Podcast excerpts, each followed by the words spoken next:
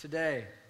We will not do the book of Psalms today. We're going to do instead the book of Proverbs, Ecclesiastes, and Song of Songs. So if you want to open your Bibles to the book of Proverbs, next week, Jerry Lassiter will be teaching. One of our outstanding life change teachers will be here teaching you the book of Psalms, um, as I will be away all this week during the week. Um, these uh, three books today are often called wisdom literature. We've left kind of the narrative stories that tell the history of God's people.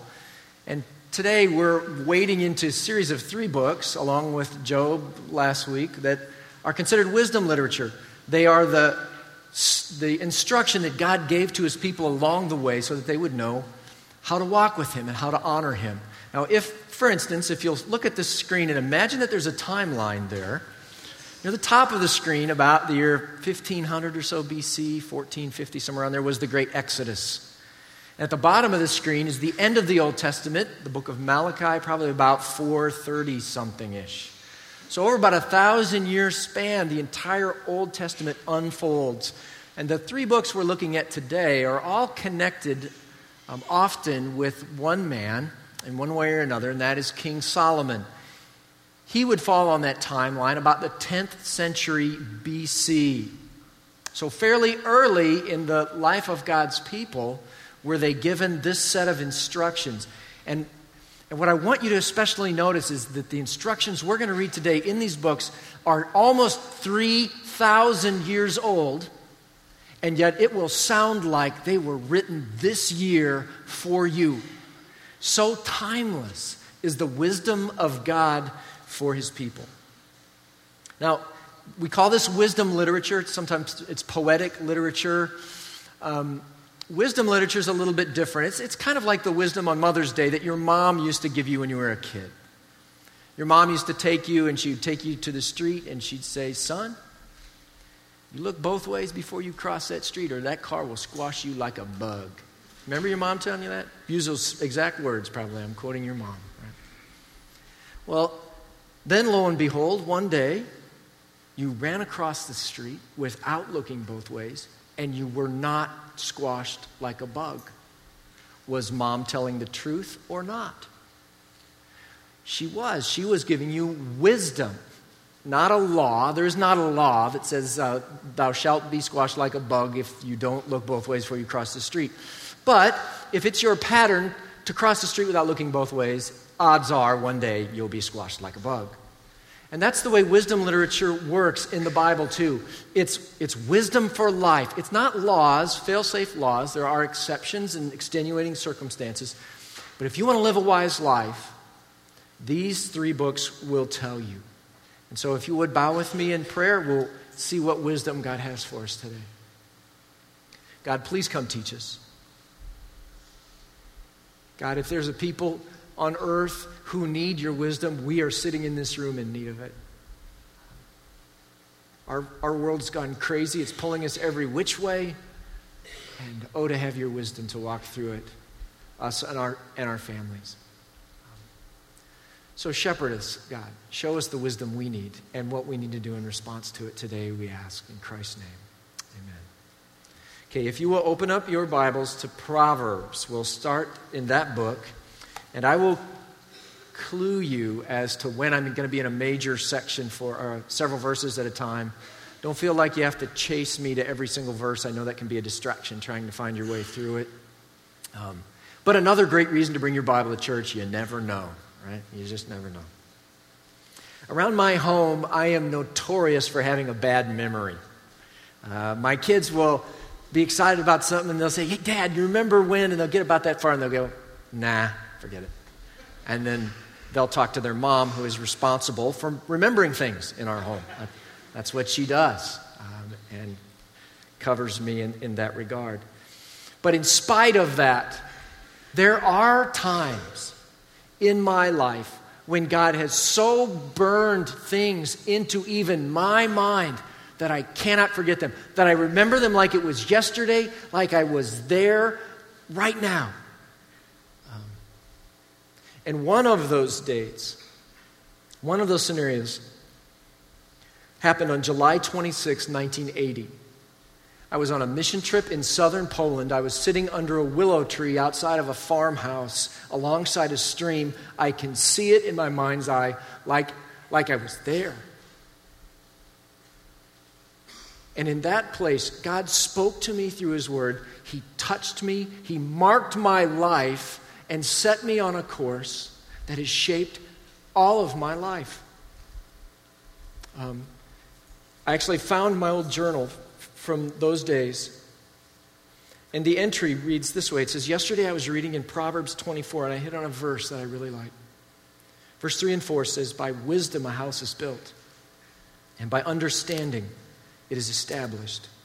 And by knowledge the rooms are filled with all precious and pleasant riches.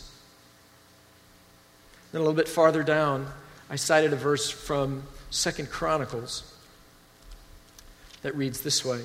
It's from Second Chronicles um, chapter 1, verses 7 and 10. God appeared to Solomon and said to him, Ask for whatever you want me to give you. And Solomon responded this way Give me wisdom and knowledge that I may lead this people. For who is able to govern this great people of yours? And so, for those 20 some odd years since that day, and practically every day that I have served in the 16 plus years here at Northwake as pastor, my life has been shaped by a passion for God's wisdom. Um, and that that is so much in keeping with what I believe is the central message to us today of the book of Proverbs. If you would like to open your Bible to Proverbs chapter 4, there's a central passage there that exhorts us this way. It says, Listen, my sons, to a father's instruction. Pay attention and gain understanding. I give you sound learning. Do not forsake my teaching. When I was a boy in my father's house, still tender, and an only child of my mother, he taught me and said, Lay hold of my words with all your heart, keep my commands, and you will live. Get wisdom. Get wisdom.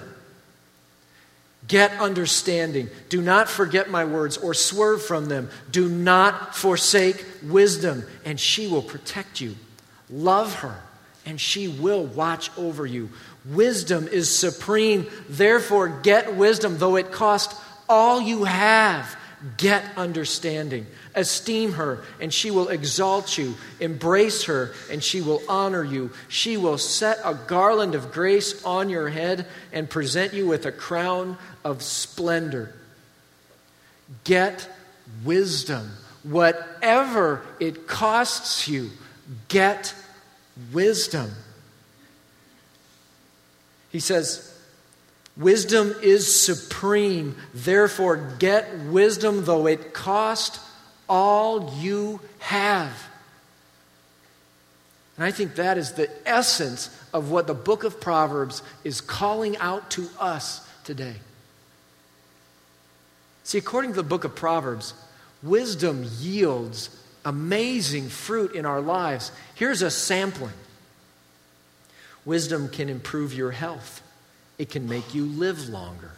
It can improve your quality of life. It can increase your earning power. It can transform your character, increase your personal integrity, help you make right choices, make you a better leader, give you peace, make you more powerful, protect you from discouragement, make you a more patient parent, cause others to praise you, protect you from moral failure, lead you to God, and on this day, most importantly, wisdom can make your mama proud. And I am just skimming across the surface of what wisdom brings to a man or a woman or a boy or a girl who loves it and seeks it with all their heart. Get wisdom, whatever it costs. Get wisdom. You know, the book of Proverbs, I believe, has universal application to every person in this room. But it is written, the early chapters especially, directly to young men. I think because of their greater propensity to be a fool, honestly. Uh, and men, think back to your teenage years, and you, you know, you know. Um,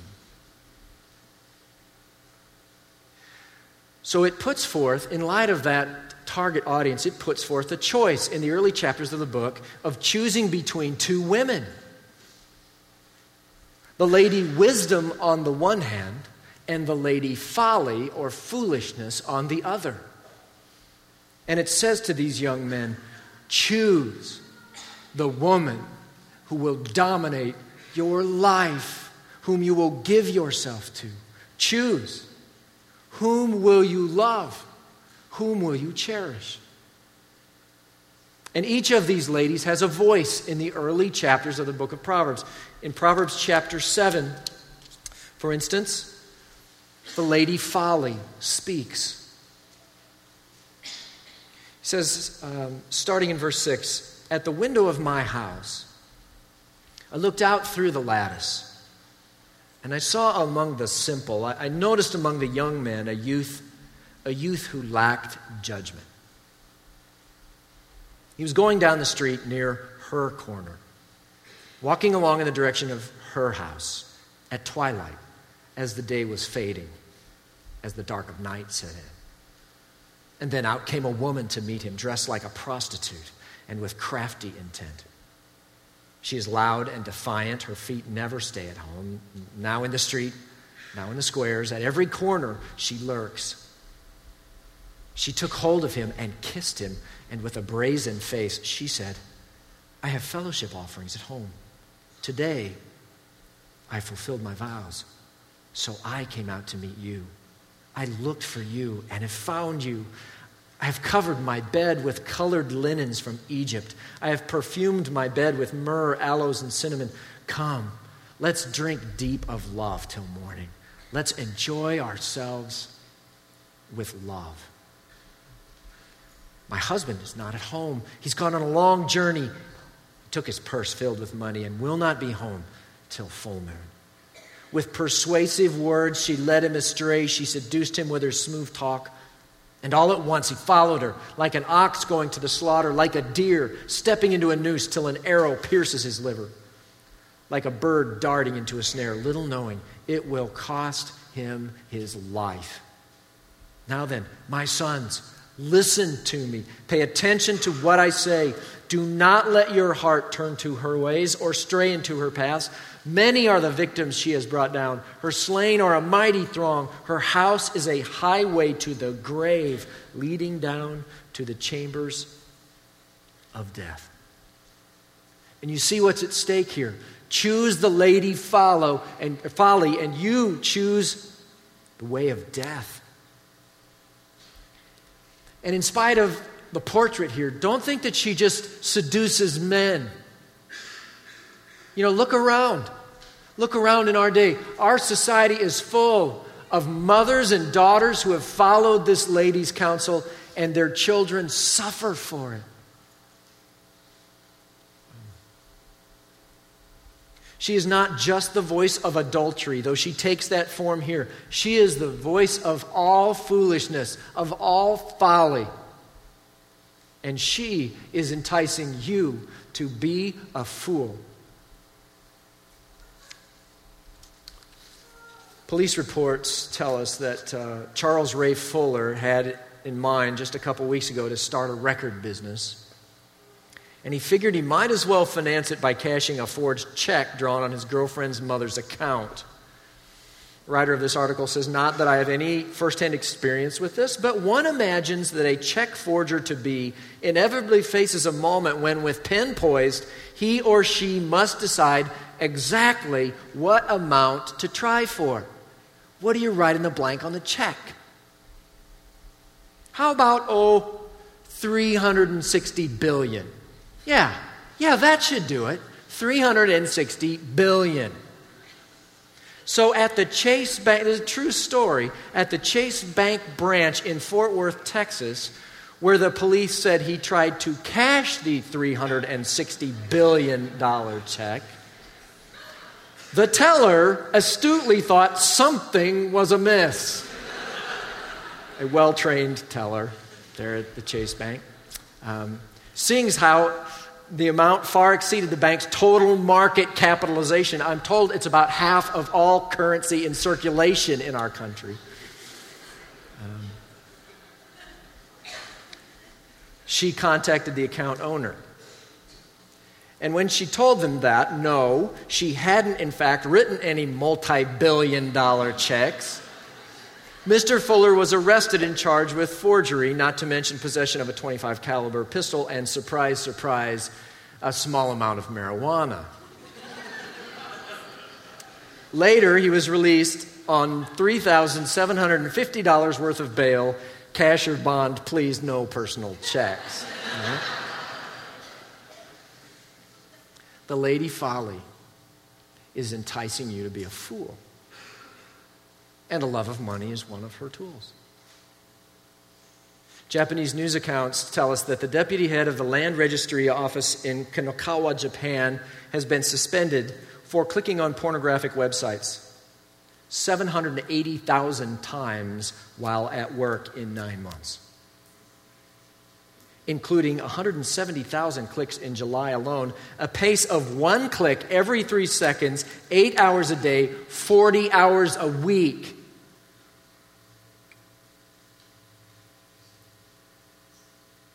He was 57 years old. And Lady Folly had just played him for a fool. Folly is more than just stupidity or naivete. It is, in fact, a willful departure from the ways of wisdom, which are the ways of God. And I tell you these stories that seem almost larger than life, and I don't want you to miss the question that's in this for you. Are you being played for a fool?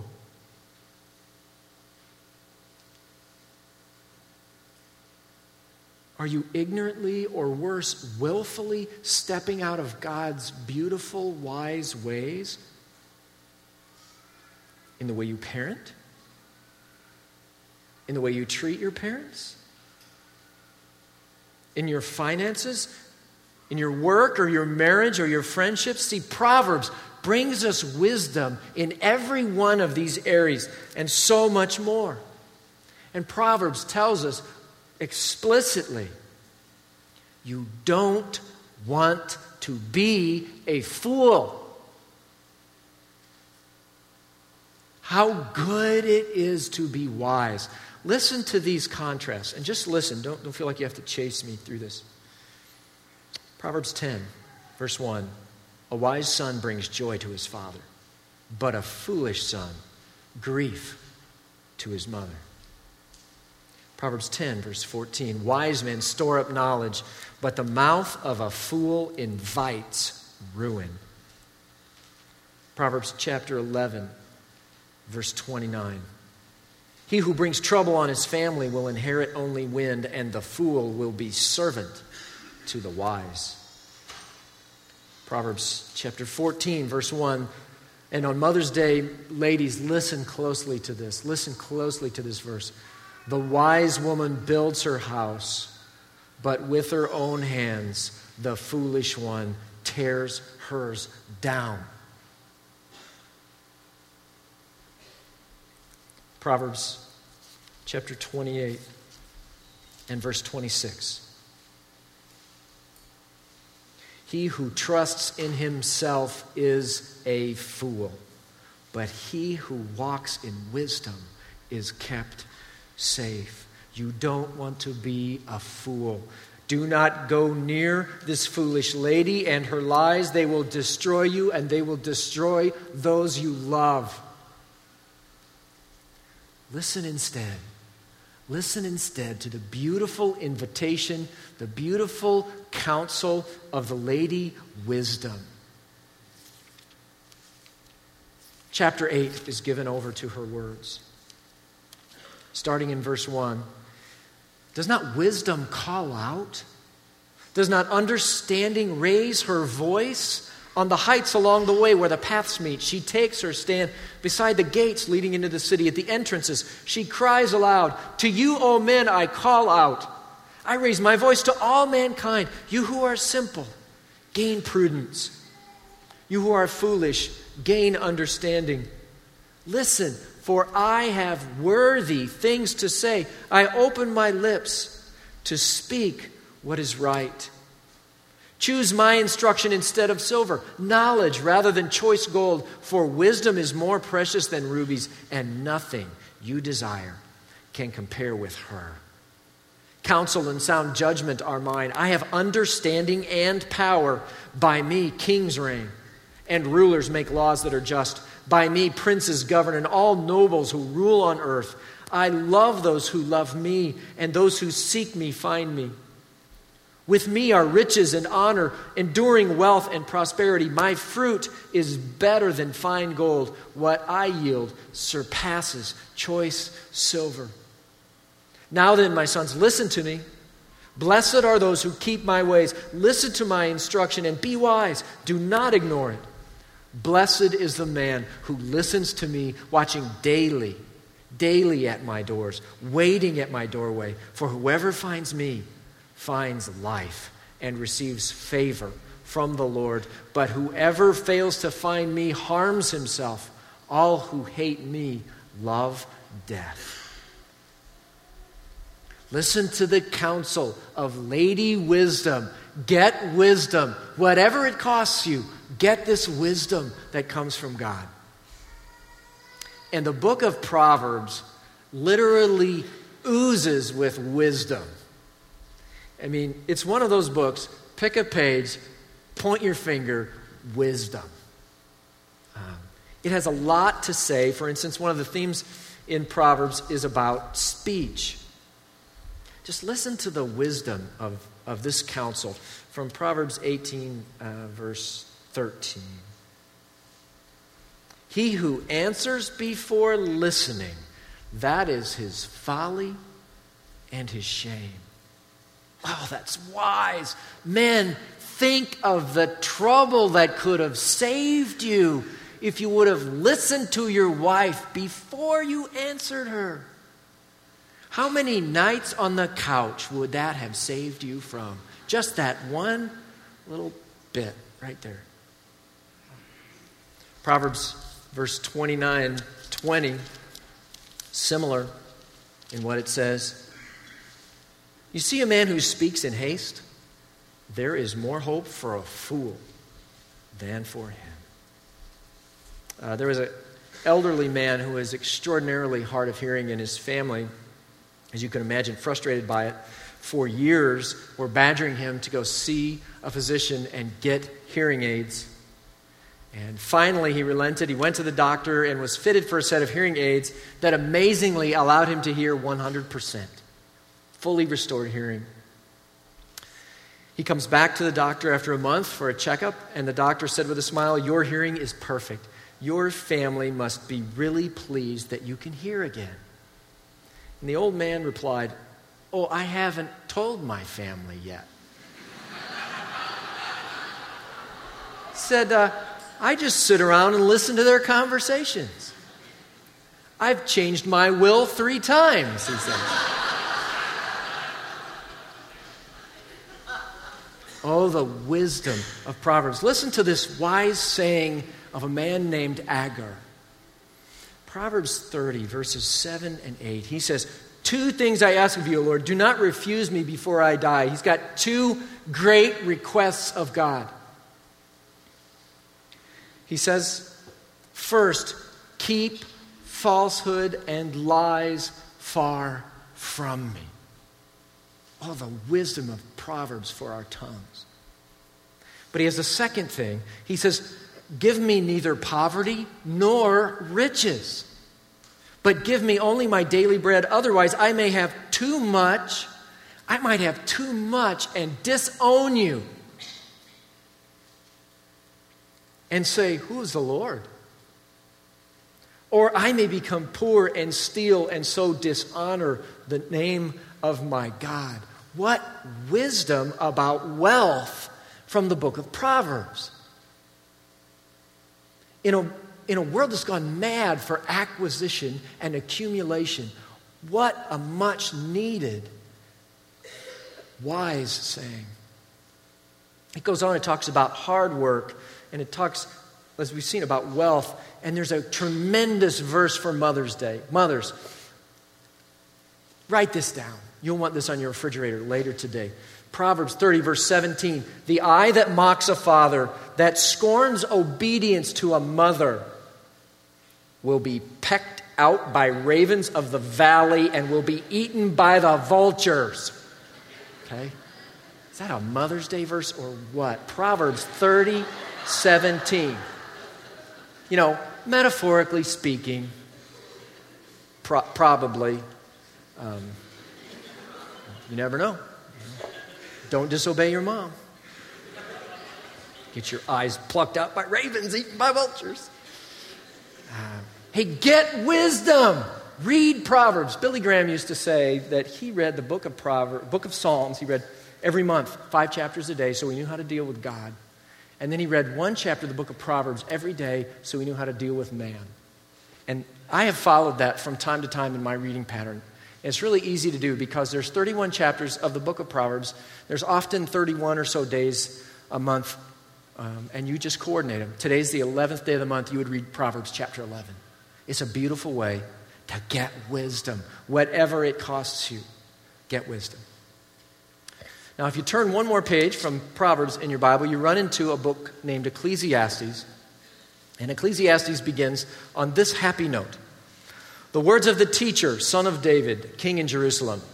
Meaningless, meaningless, says the teacher. Utterly meaningless. Everything is meaningless. Welcome to the book of Ecclesiastes. Now, the Ecclesiastes. Um, was definitely written before Prozac. Okay, it can really be a discouraging book if you do not read it wisely. The early chapters of the book um, are about the utter futility of life if it's lived apart from the centrality of God. And it says, it, it says these things powerfully. It's written by a man of tremendous wealth, wisdom, and power. Most often that's associated with Solomon.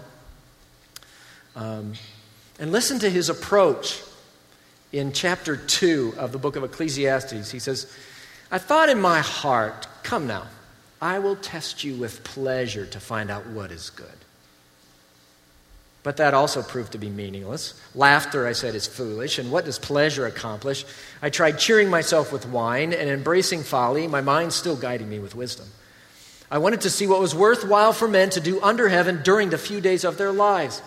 I undertook great projects. I built houses for myself, planted vineyards. I made gardens and parks and planted all kinds of fruit trees in them. I made reservoirs to water groves of flourishing trees. I bought male and female slaves and had other slaves who were born in my house. I also owned more herds and flocks than anyone in Jerusalem before me. I amassed silver and gold for myself and the treasure of kings and provinces. I acquired men and women singers and a harem as well, the delights of the heart of man. I became greater by far than anyone in Jerusalem before me. In this, all, my, in all this, my wisdom stayed with me. I denied myself nothing my eyes desired. I refused my heart no pleasure. My heart took delight in all my work, and this was the reward for all my labor. Yet, when I surveyed all that my hands had done and what I had toiled to achieve, everything was meaningless, a chasing after the wind. Nothing was gained under the sun. It's kind of a happy, upbeat kind of an outlook on life, Ecclesiastes. But what wisdom for our day! When people are chasing these very things. 3,000 years ago, a guy told them, dead end.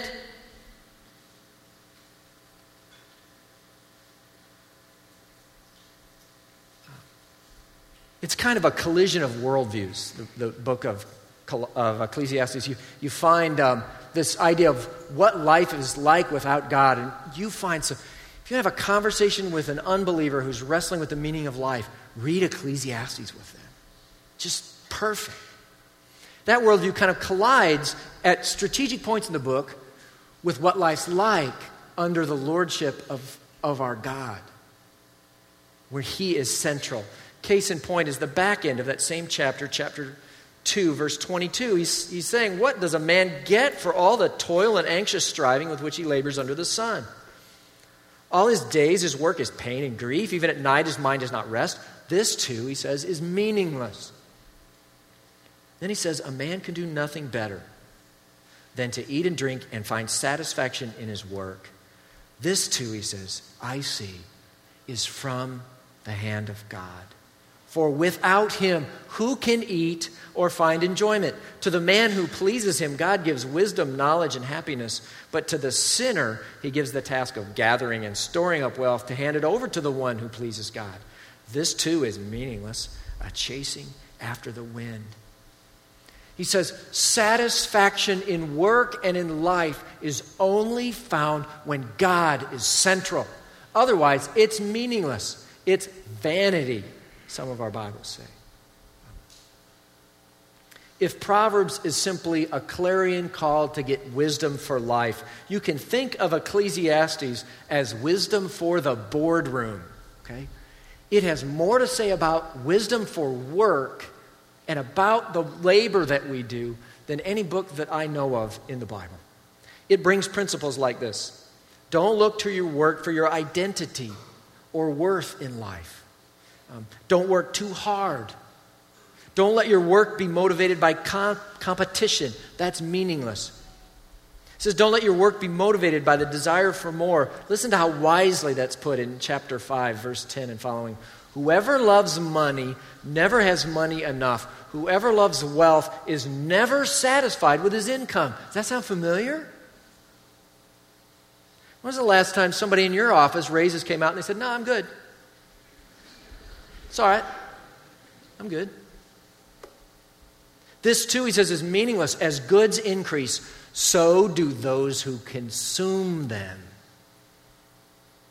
And what benefit are they to the owner except to feast his eyes on them? The sleep of a laborer is sweet, whether he eats little or much, but the abundance of a rich man permits him no sleep. What wisdom! He says that only work, only when work is connected to God do we find satisfaction and joy in it. When God is the center of our work. And that, thankfully, is the worldview that prevails in the book. If you flip over to the very end of the book, chapter 12, verses 13 and 14, this is how it ends. He says, Now, when all has been heard, here's the conclusion of the matter fear God and his commandments. Revere, be in awe of God, and keep his commandments, for this is the whole duty of man. For God will bring every deed into judgment, including every hidden thing, whether it is good or evil. Ecclesiastes, you can remember it and think about it, presenting wisdom for the boardroom. It has a lot to say about your work. And if that's the case, if that's how you can think about Ecclesiastes, you can think about the Song of Songs as presenting wisdom for the bedroom. Okay? Um, you flip over one more page from Ecclesiastes, and there is the Song of Songs, the Song of Solomon. And, and surprise, surprise, what is this doing in your Bible?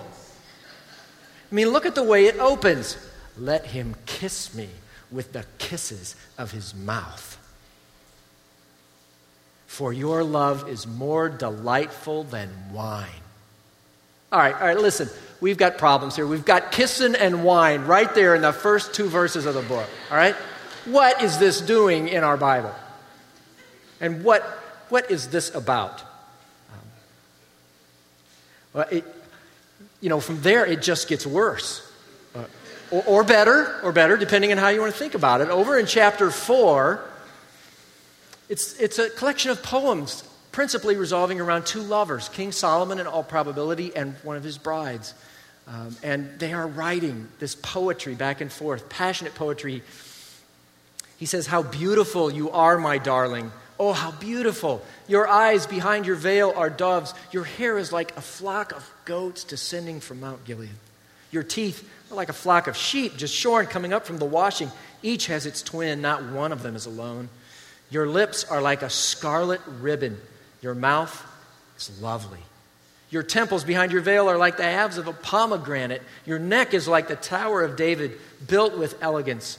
On it hang a thousand shields, all of them shields of warriors. Your two breasts are like two fawns, like twin fawns of a gazelle. that browse among the lilies. Until the day breaks and the shadows flee, I will go to the mountain of myrrh and to the hill of incense. All beautiful you are, my darling. There is no flaw in you. Over in chapter 5, starting down in verse 10, she has a bit of a response. She says, My lover is radiant and ruddy, outstanding among 10,000. His head is purest gold, his hair is wavy and black as a raven. His eyes are like doves by the water streams, washed in milk, mounted like jewels. His cheeks are like beds of spice yielding perfume. His lips are like lilies dripping with myrrh. His arms are rods of gold set with chrysolite. His body is like polished ivory decorated with sapphires. His legs are pillars of marble set on bases of pure gold. His appearance is like Lebanon, choice as its cedars. His mouth is sweetness itself. He is altogether lovely. This is my lover. This is my friend. Again, uh, it's a back and forth between lovers. You know, you know the, can't, the kind you just can't stand to be around. You know, it's that kind of you know get a room kind of people. Um, the imagery is obviously agricultural, so it's hard for us sometimes, being city folk, to get our hands around the beauty of goats descending down mountains. And some of it's a little archaic. We don't talk this way very often anymore. But yet, 3,000 years later, at certain points, we know exactly what they're talking about. Um, now, the church has often struggled with what to do with a book that contains some pretty steamy love poetry and never mentions God, not, not once. And so throughout history, people have tried to figure out well, what is this doing? This is embarrassing. What's this doing in my Bible? You know? And so uh, some have said it's really not about two lovers, it's about how Christ loves his church. So, for instance, um, the verse we read in chapter 4, verse 5, it says, Your two breasts are like two fawns, like two fawns of a gazelle that browse among the lilies. Of course, that's about the Old Testament and the New Testament. Duh. Y'all knew that. Yeah, right. Um, jeez. Look, if we're going to be honest at all in the way we read this book, we have to admit that first and foremost, it is a passionate celebration of sacred marital love. Whatever else it might mean, it is that first and foremost.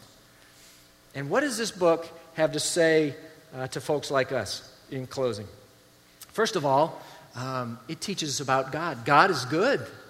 Okay? God is good. He has given to those who are married a very good gift. He is very good. And marriage is intended to be a place where passionate love flows both verbally and physically back and forth from one to another. You can't miss that as you read this.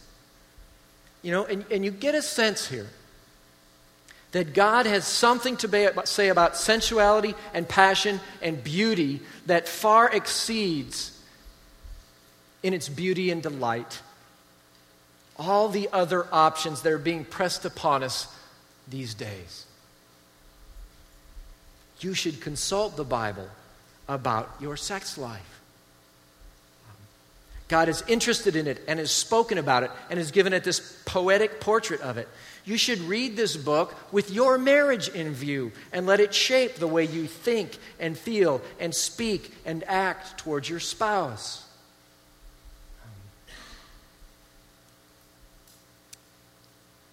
But, but having said all that, I, I do think that it's very difficult for me to read a book that is in the Bible that so vividly describes the love between husband and wife, and then to read elsewhere the widespread use of the marriage relationship as a pointer to the way God loves us and the way we are to love God, and not have my thoughts when I read this book turn towards God in wonder and ask questions like this Could Christ really love me with this kind of affection and passion?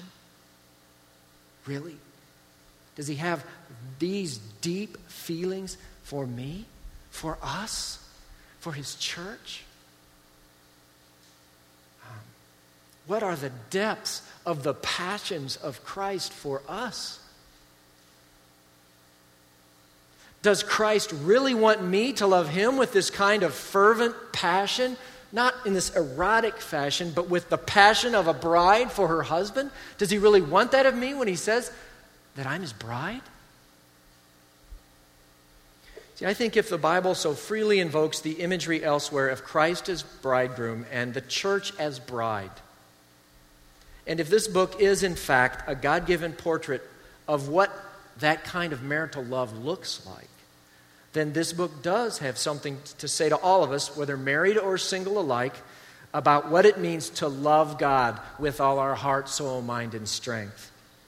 And what it means when we are called unbelievably the beloved of God. So, these three books bring us a great invitation to get wisdom wisdom for life, wisdom in the boardroom, and even wisdom in the bedroom. How do you get it? How do you get it? Well, Proverbs 4 8, that we read earlier, puts it this way it says, Esteem wisdom. Esteem her, and she will exalt you. Embrace her, and she will honor you. Give yourselves to her. Love wisdom. Seek wisdom. Pursue wisdom.